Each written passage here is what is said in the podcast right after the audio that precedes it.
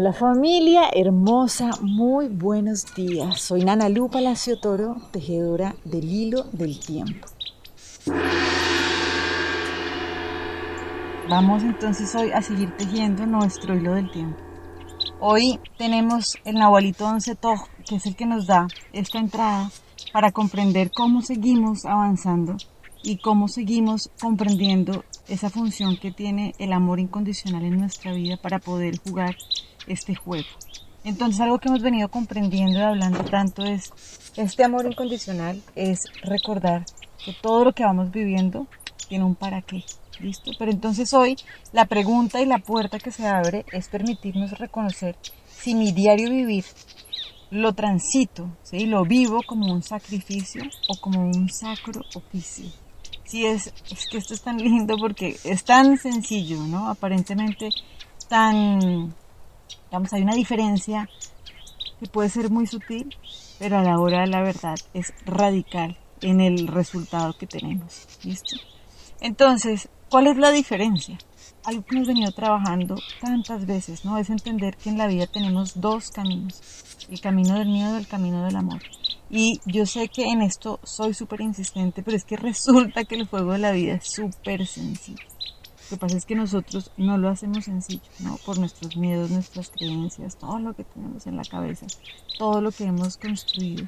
Pero realmente es sencillo, ¿listo? Pero digamos que este es un juego, entonces por eso la idea es como permitirnos ir develando, irnos conociendo y amar eso que vamos viendo, ¿sí? Es importante no sentir rechazo cuando vemos que estamos teniendo un comportamiento que nos lleva lejos de nuestro estado de gozo, ¿sí? Necesitamos amarlo, ¿sí? Amarlo. Es como que la única manera de que nos deje su aprendizaje de verdad gozosamente y se pueda transformar es amándonos. Entonces, esta es la invitación una y todas las veces, pero hoy lo que nos dice el Nahualito 11 Toj es como... Depende cómo nosotros nos paremos en la manera de enfrentar nuestro diario vivir, ¿sí? Porque nosotros a la vida vinimos a entregarnos, vinimos en servicio, ¿sí? Entonces hay dos maneras de dar este servicio, ¿sí? Uno, hacerlo como un sacrificio.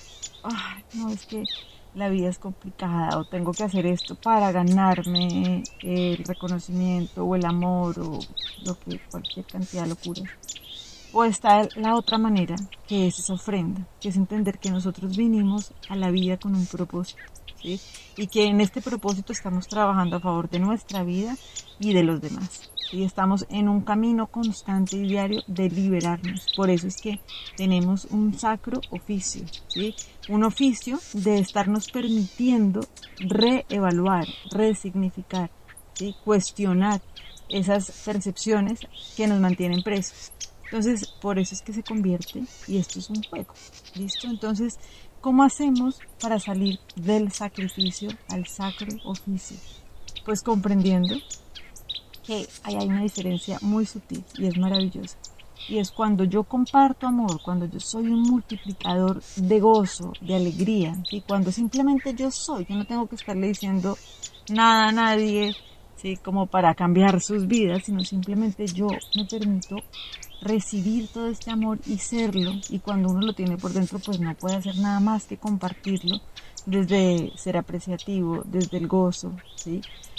Eso lo que está permitiéndonos es avanzar en ese camino de poner en acción nuestro sacro oficio.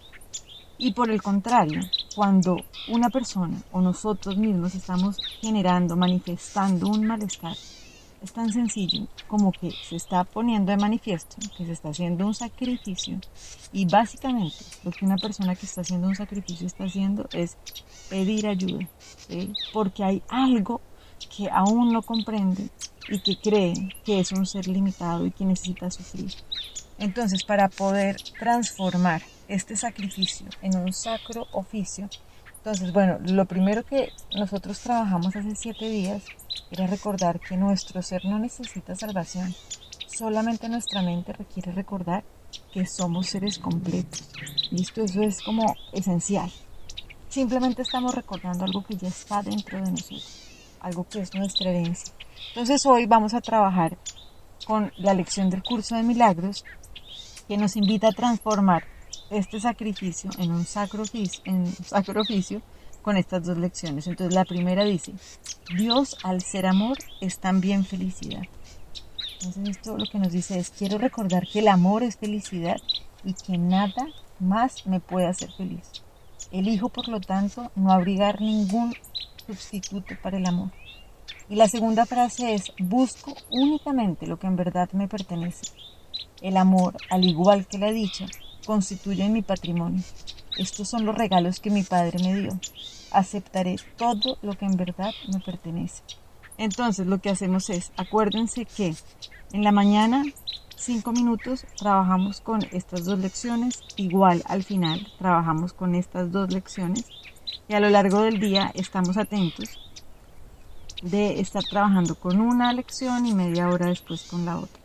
Les mando un abrazo gigante y feliz de que sigamos cada vez más ejerciendo nuestro sacro oficio.